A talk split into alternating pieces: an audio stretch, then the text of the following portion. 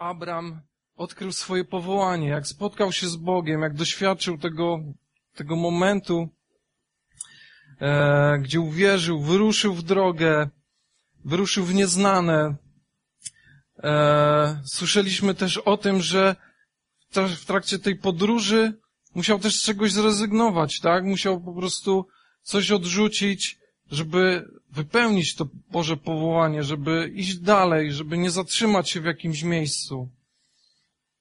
Słyszeliśmy też ostatnio o tym, jak być aktywnym w wierze, że wiara to jest coś więcej niż tylko e, takie oczekiwanie na Boże działanie, ale też często wymaga pewnego działania od nas, tak? Pewnych kroków. I, i to już całkiem sporo wiemy na ten temat, tak? Całkiem sporo. I ja dzisiaj również będę chciał mówić na temat e, Abrahama i tego, w jaki sposób e, e, otrzymał tą największą obietnicę, którą Bóg miał dla niego. I to była niesamowita sprawa dla starszego małżeństwa, które w zasadzie już tak fizycznie to było dla nich już niemożliwe, żeby mieć dzieci, żeby mieć potomstwo. Ale jednak Bóg jest tym, który mm, dotrzymuje obietnic i realizuje je. I nie wiem jak e, wy, czy lubicie oglądać trailery filmów, zwiastuny, jak jakiś fajny film się pojawi i oglądacie sobie ten zwiastun i myślicie, o, to jest film, który warto obejrzeć. Czasami są takie zwiastuny, które w zasadzie pokazują już całą treść filmu i w zasadzie nie warto oglądać e, całego filmu, bo jest tam kwintesencja tego, co chcielibyśmy zobaczyć. Ale, ale są filmy czy zwiastuny, które w jakiś sposób poruszają nas i mówimy, o, to może być ciekawy film. To brzmi zachęcająco, to wygląda ciekawie, może warto go obejrzeć. I widzimy tą różnicę między zwiastunem, gdzie to jest urywek tam jedno, dwuminutowy, fragment, jakiś wycinek, wycinek i fragment. Jest różnica między całym filmem, który trwa tam półtorej do dwóch godzin, tak? I podobnie jest e, z tym, o czym dzisiaj chciałbym mówić. Chciałbym mówić dzisiaj na temat nadziei. Chciałbym mówić nadzie- na temat nadziei jako takim pozytywnym obrazie przyszłości. W zasadzie mało mówimy mm, na temat nadziei, dlatego że częściej skupiamy się na temat wiary. Mówimy o wierze, mówimy czym ona jest, na czym polega. Nadzieja jest takim trochę nie do końca zrozumianym e, pojęciem dla nas i często nawet w, w takim życiu codziennym, w różnych przysłowiach gdzieś ta nadzieja jest traktowana jako coś takiego gorszego, e, takiego nie do końca pozytywnego. Natomiast ja chciałbym, żebyśmy dzisiaj mogli zobaczyć coś więcej, zobaczyć, że nadzieja jest takim pierwszym krokiem, takim pierwszym stopniem do tego, żeby w ogóle zacząć wierzyć. I jest ona właśnie takim pozytywnym obrazem tego, co jeszcze, co jeszcze fizycznie nie istnieje, tego, co, co chcielibyśmy zobaczyć w przyszłości, czegoś, co jeszcze nie ma, ale już pojawia się pewien obraz w naszej głowie, w naszym sercu. W liście do Rzymian, w ósmym rozdziale apostoł Paweł, to jest wersety, powiedzmy od 24, to jest werset 24, apostoł Paweł mówi ciekawą rzecz, właśnie związaną z nadzieją. Mówi tak, z taką właśnie nadzieją zostaliśmy zbawieni, kiedy wcześniej mówi w poprzednich wersetach na temat Ducha Świętego, którego dostaliśmy jako właśnie taki trailer, jako taki e, zwiastun tego, co ma naprawdę się wydarzyć. Dostaliśmy ten zwiastun Ducha Świętego i to jest taki początek, to jest dopiero taka zajawka tego, co będzie naprawdę. Bo później właśnie mówi, że to jest właśnie ta nadzieja, że jeszcze cały czas, całe stworzenie czeka na to prawdziwe usynowienie, na, na wypełnienie się tego Królestwa Bożego w takiej pełni. Na razie doświadczamy go jakoś cząstkowo i, i szczątkowo i czasami udaje nam się doświadczyć jakichś cudów i, i tego, że faktycznie niebo się otwiera nad nami, kiedy się modlimy, doświadczamy cudów, ale to ciągle nie jest jeszcze ta pełnia, to nie jest ciągle jeszcze ten pełnometrażowy film. Łapiecie te, to, e, to porównanie? I o tym właśnie nam pisze e, apostoł Paweł, że to nasze odkupienie naszego ciała nie jest jeszcze kompletne, to dopiero się wydarzy. Ale już mamy właśnie tą nadzieję i dzisiaj, żyjąc tu na tym świecie, możemy chodzić właśnie z taką nadzieją, że kiedyś całe nasze ciało zostanie odkupione, że będziemy mieć nowe ciało, że będziemy spędzać wieczność z Bogiem, że to będzie zupełnie inna jakość życia.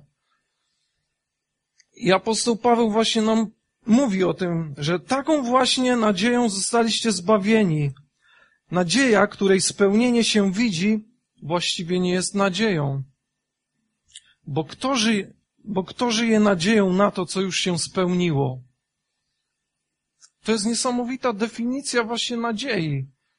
Bardzo trafnie apostoł Paweł powiedział, czym tak naprawdę jest nadzieja. Nadzieja to jest to, czego nie widzisz.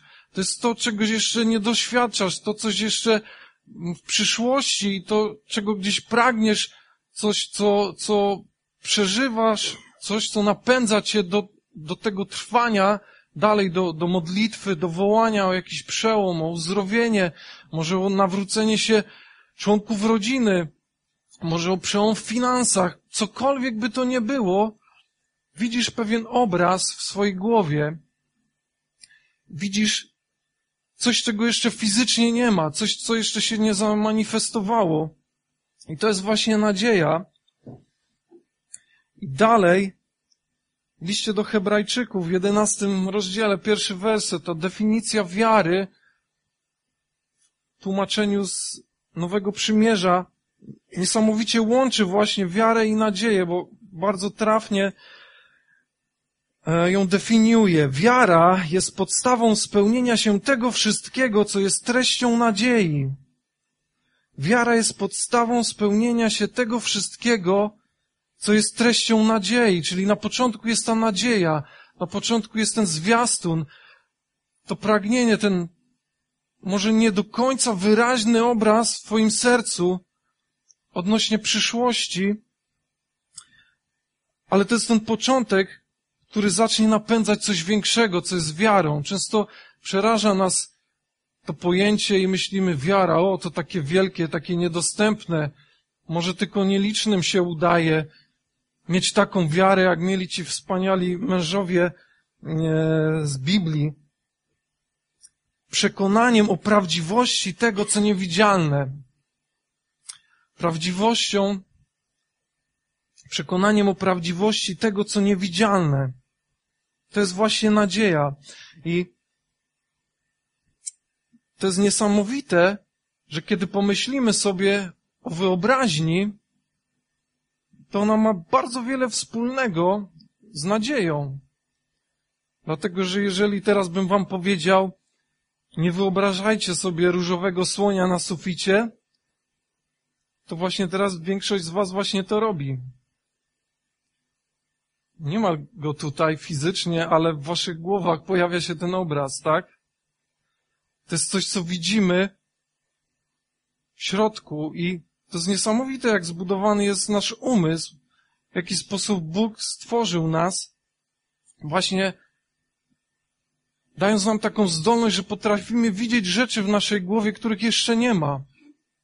Pomyślcie o tych wszystkich wynalazcach, tych, ludzi, którzy, tych ludziach, którzy dokonali niesamowitych przełomów w różnych dziedzinach naszego życia, którzy mieli coś w swoich głowach, czego nikt inny nie widział. Nagle prze, powstawało przełomowe odkrycie, nagle powstał e, przełomowa technologia, coś, czego jeszcze wcześniej nie było, ale ktoś już miał to w swojej głowie.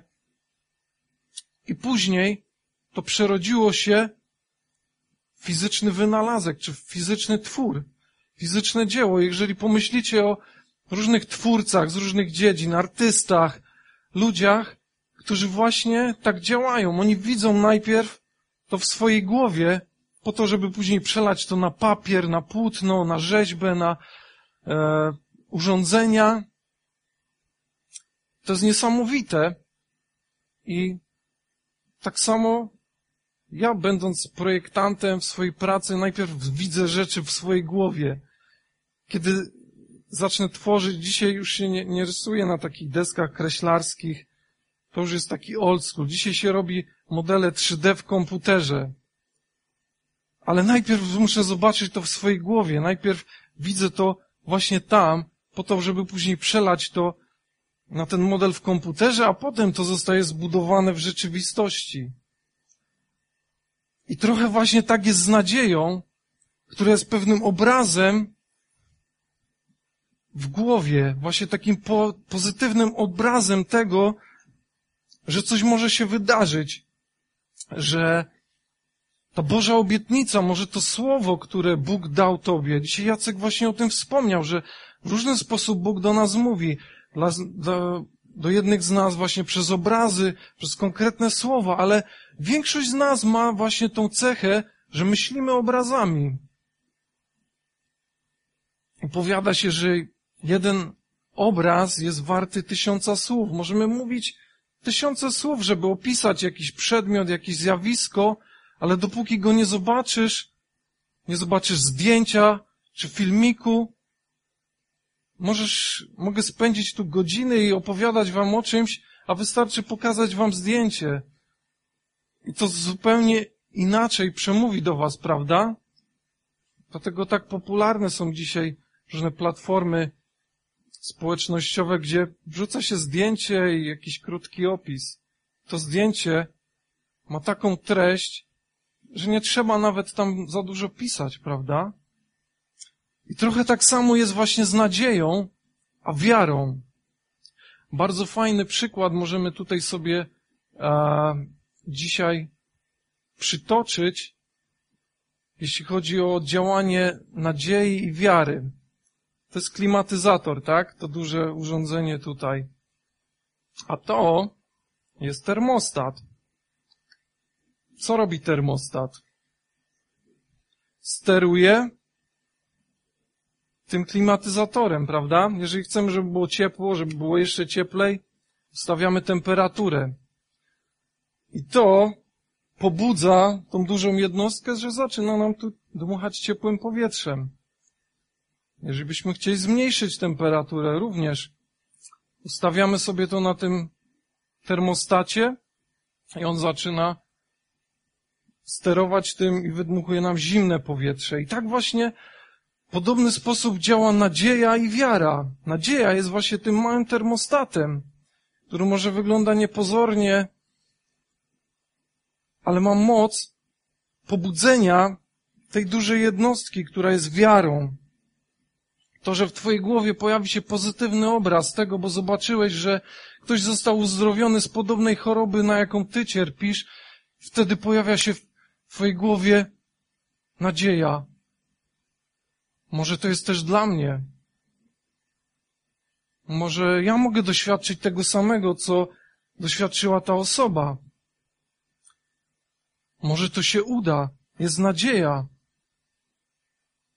Ten pozytywny obraz, kiedy zaczynasz widzieć siebie jako zdrową osobę, kiedy zaczynasz widzieć siebie jako osobę, która zaczyna wychodzić, nie wiem, z problemów finansowych, z jakichś trudnych relacji,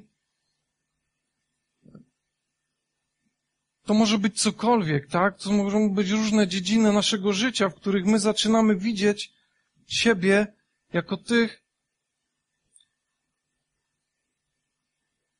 których życie się zaczyna się zmieniać, że zaczynamy wierzyć, mieć nadzieję, że, że to jest dla nas, że ta zmiana jest dla nas, że to ten przełom, że to uzdrowienie jest dla nas. Właśnie w taki sposób. Ta niepozorna nadzieja ma wpływ na to, kiedy, jak pojawi się wiara.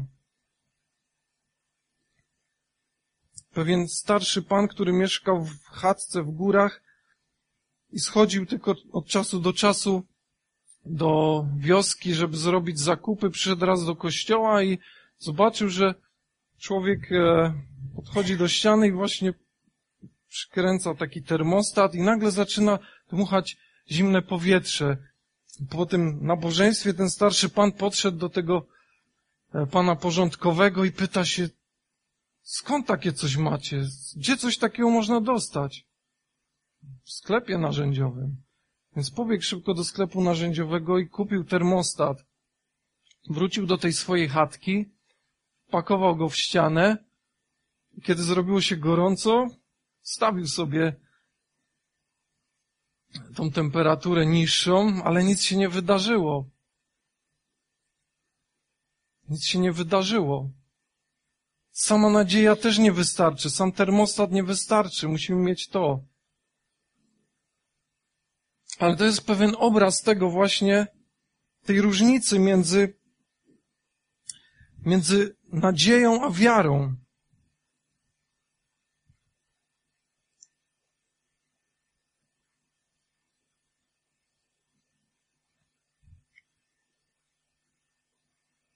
Więc ta nadzieja jest takim pierwszym krokiem do tego, żeby zacząć wierzyć. Ta nadzieja jest takim pierwszym przebłyskiem tego, co może się stać. Kiedy przyjrzymy się właśnie historii Abrahama i tym, w jaki sposób Bóg do niego przemówił, możemy właśnie zobaczyć to. I apostoł Paweł w liście do Rzymian w czwartym rozdziale, z od 17 do 21 e, wersetu, taki fragment jest, gdzie on podsumowuje jakby to, co się wydarzyło, to, co się przydarzyło Abrahamowi. Jak jest napisane, ustanowiłem Cię ojcem wielu narodów przed Bogiem, któremu uwierzył, który ożywia umarłych i przywołuje te rzeczy, których nie ma, tak, jakby były. On to wbrew nadziei, mając nadzieję, uwierzył, że stanie się ojcem wielu narodów według tego, co mu powiedziano. Takie będzie Twoje potomstwo.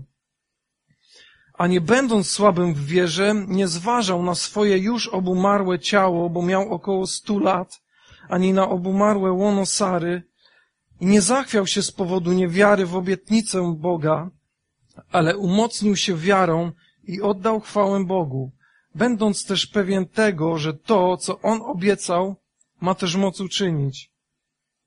Wbrew nadziei miał nadzieję. Innym tłumaczeniu czytamy, że wbrew nadziei żywił nadzieję.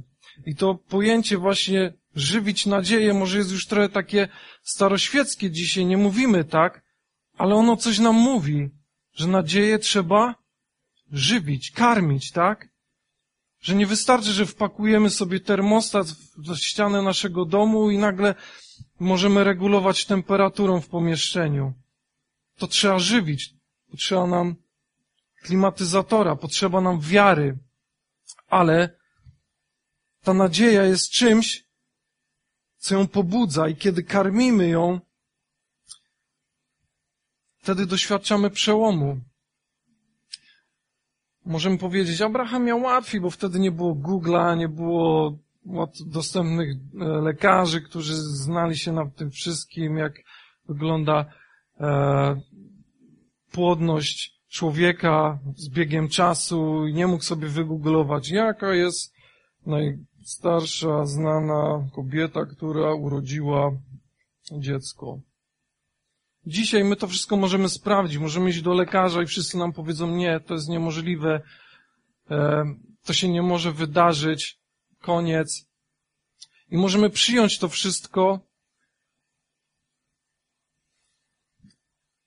I wtedy nasza nadzieja po prostu legnie w gruzach, tak? Ale możemy też zaufać Bożej obietnicy karmić nadzieję, żywić ją właśnie Bożym Słowem.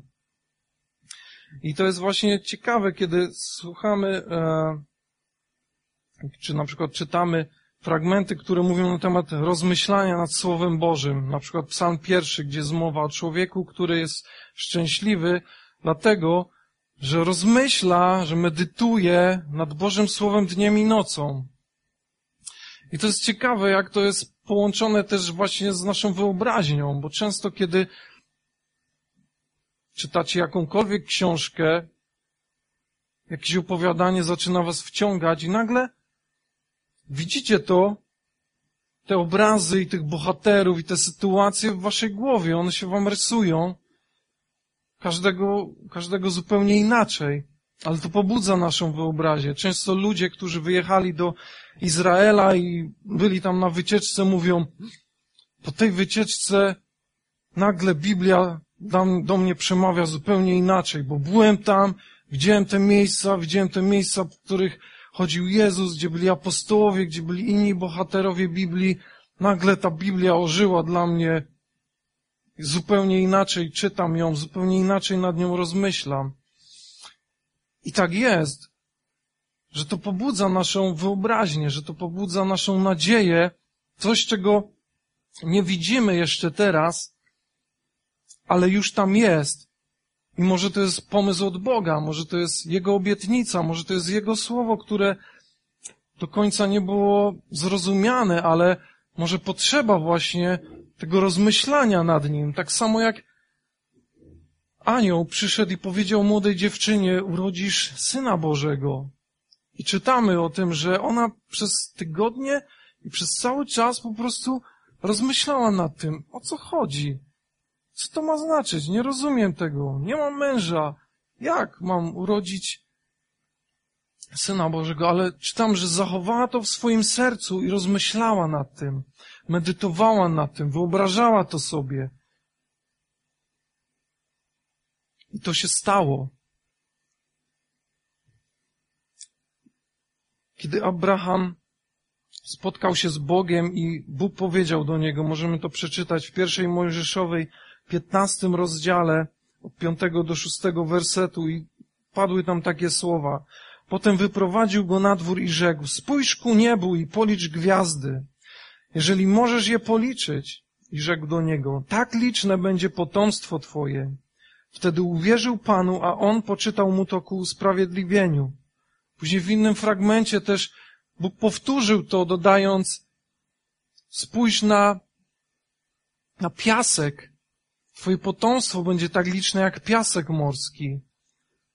I to były niesamowite obrazy, które w tamtym czasie były czymś, czego Abraham, pomimo wszystkiego, wszystkich negatywnych e, okoliczności, które mu towarzyszyły, on mógł się złapać tych dwóch obrazów.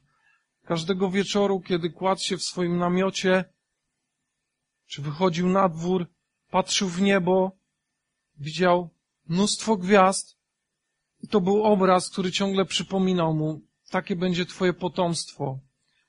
Kiedy chodził w swoich sandałach po tej piaszczystej ziemi, co wieczór mył te swoje nogi, otrzepywał z tego piasku, patrzył na ten piasek, dotykał go, widział ten piasek, ciągle przypominał mu Bożą obietnicę. Takie będzie Twoje potomstwo. Więc zobaczcie, Bóg posyła do nas słowo, które jest dla nas takim obrazem, którego możemy się złapać, takim obrazem właśnie nadziei, takim obrazem pozytywnej przyszłości, że chociaż teraz wszystko wygląda zupełnie inaczej, ale mam ten obraz, który dał mi Bóg, którym mogę żywić tą nadzieję, nad którym mogę rozmyślać ale to nastąpi. Po 26 latach Abraham i Sara doświadczyli tego, doświadczyli tego spełnienia. Ale przez te wszystkie lata, każdego dnia, patrząc w niebo, patrząc w gwiazdy, patrząc na piasek, ciągle przypominali sobie Bożą obietnicę. Takie będzie Twoje potomstwo.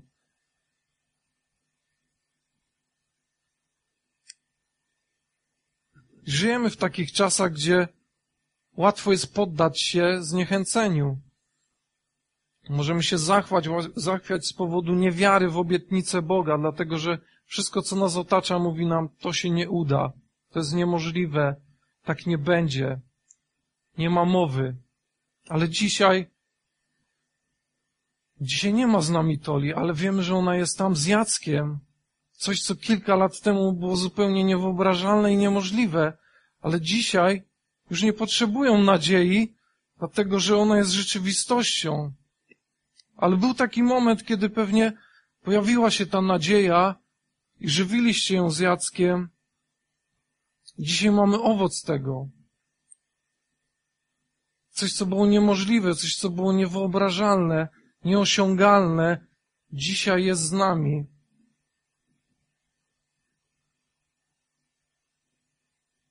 To jest właśnie niesamowite, że często chcemy doświadczyć wypełnienia Bożych obietnic w naszym życiu, ale najpierw to musi się zrodzić w naszej głowie.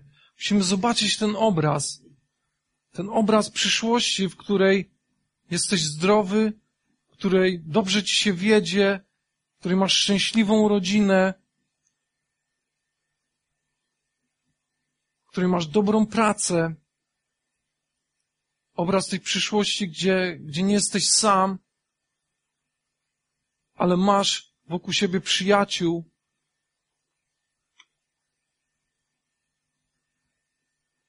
Cokolwiek dzisiaj może być naszą taką potrzebą i, i taką dziedziną, w której potrzebujemy doświadczyć jakiegoś przełomu, jakiejś zmiany, właśnie musimy zacząć od tego od tego nastawienia i zobaczenia tego, że Bóg ma dobrą przyszłość. Tego, że Bóg zaplanował ją już dawno temu. I to jest coś wspaniałego. Ale nasze nastawienie ma znaczenie, tak? Nastawienie tej temperatury na tym małym, niepozornym termostacie. Ono ma duże znaczenie, aby pobudzić wiarę która zmieni te okoliczności.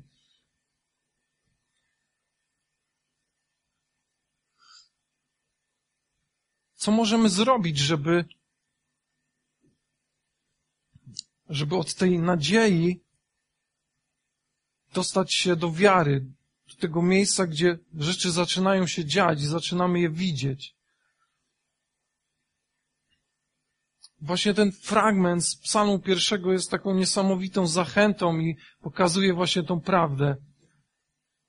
Ten człowiek jest szczęśliwy, który rozmyśla nad Bożym Słowem dniem i nocą, który bierze te Boże obietnice, te słowo, które Bóg wypowiedział do jego życia i zaczyna myśleć sobie i wyobrażać, hmm, jak to, jak to ugryźć, jak to zrozumieć, co to ma znaczyć.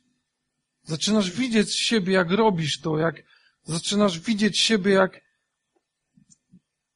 jak nie jesteś e, obciążony już tą alergią, jak możesz normalnie funkcjonować. Coś, co może dzisiaj wydaje ci się kosmicznie niemożliwe i myślisz sobie, do końca życia będę się z tym zmagał. Ale co, kiedy zaczniesz widzieć siebie w swojej głowie na początku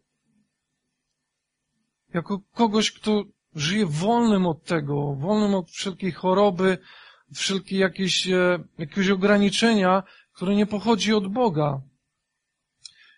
Kiedy zaczniesz nad tym rozmyślać i właśnie chwytać się tych Bożych obietnic, które są tutaj zapisane i rozmyślać o nich i pytać Boga i mówić do Niego, Boże, co to ma znaczyć? Jak to ma się stać w moim życiu? Nie widzę tego, nie rozumiem, ale pokaż mi to. Chcę to zrozumieć, chcę to zobaczyć, chcę iść w tym kierunku. Na tym właśnie polega to rozmyślanie, ta medytacja nad Słowem Bożym dniem i nocą. Może potem łapiesz się, jo, śniło mi się to, o czym cały czas myślę i śniło mi się, że, że byłem zdrowy. Śniło mi się, że miałem dobrą pracę, że, że w końcu mieliśmy swój dom. Śniło mi się, że, że nasz dom był pełen dzieci. To jest właśnie to, kiedy to Słowo Boże zaczyna pracować w nas i nagle zauważamy to, że wow, no, ta wyobraźnia to wcale nie jest coś złego, coś, co przypisujemy tylko dzieciom, bo one fantazjują i mają różne pomysły szalone, a później, kiedy stajemy się dorośli, spychamy ją gdzieś tam z tyłu naszej, naszego umysłu, bo po co nam się przyda? Ale to jest tak ważne, żeby właśnie zacząć widzieć to Boże Słowo, które wypełnia się w naszym życiu.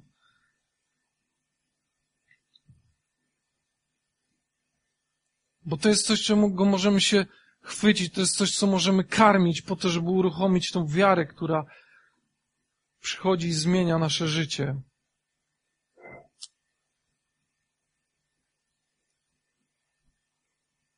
W zasadzie to wszystko, co, co chciałem Wam powiedzieć na ten temat. Możemy.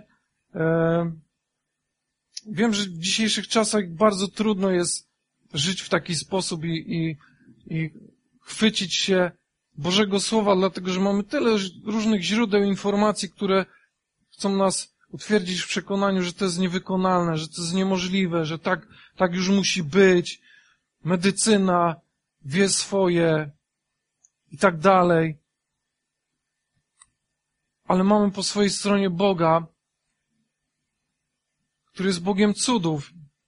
I wiem, że często trudno jest nam to złapać i, e, i tak naprawdę w takiej codzienności w tym chodzić.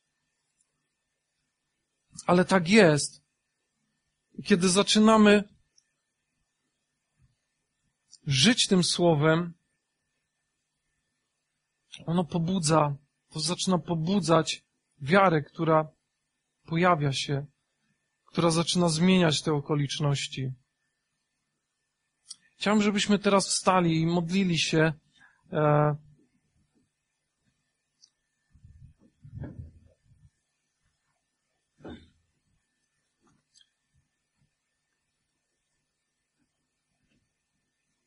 Może dzisiaj jest jakaś sytuacja, czy jakiś, jakaś dziedzina, w której, e,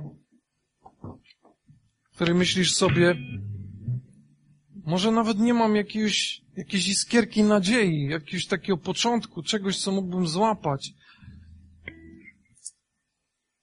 Ale może z drugiej strony gdzieś przypominać się Boże Słowo, Boża obietnica, która może lata temu została wypowiedziana do Twojego życia i po prostu stała gdzieś zakopana, gdzieś schowana i czasami sobie tylko o niej przypominasz, kiedy masz taki przebłysk Bożej obecności, że o, rzeczywiście, może Bóg mógłby się tym zająć, może jest w stanie to zrobić.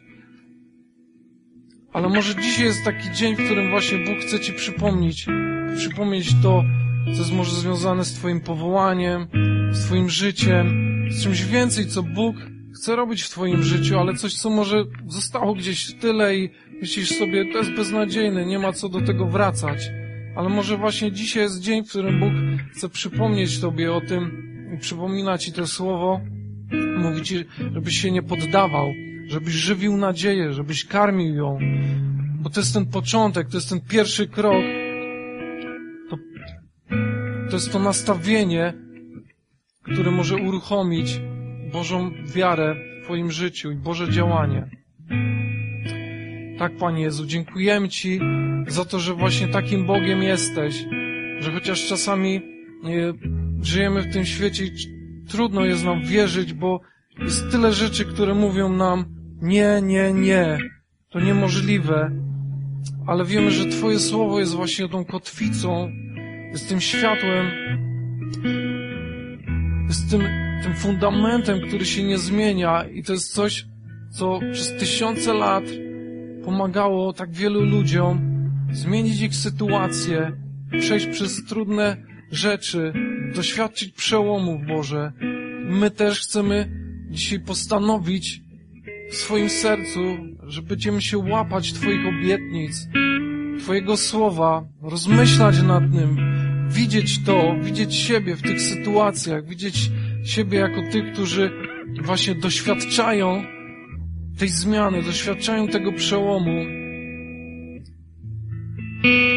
aż w końcu on nastąpi. Tak, Boże, modlę się, Boże, o każdą osobę na tym miejscu, Boże. Modlę się o to, żebyśmy e, nie tracili nadziei, żebyśmy nie poddawali się bez nadziei, ale właśnie wbrew temu wszystkiemu karmili nadzieję, żywili ją, żebyśmy mogli zobaczyć coś, coś, co może jest dzisiaj tylko widoczne w naszej głowie, coś, co może widzimy jako jakiś niewyraźny obraz przyszłości, ale wierzymy, że Ty jesteś Bogiem, który właśnie wzbudza to i urzeczywistnia to, co dzisiaj jest niewidoczne. Dziękujemy Ci za to, Boże. Amen.